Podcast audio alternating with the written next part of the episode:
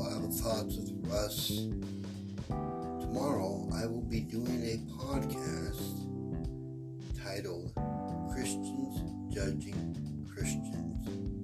It will be a study on the biblical concept of Christians judging other Christians.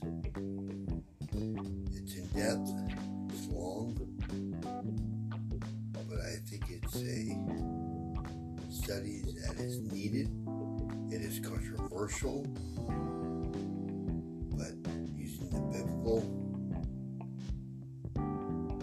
understanding of what God's Word says, it is accurate. I hope you will join me.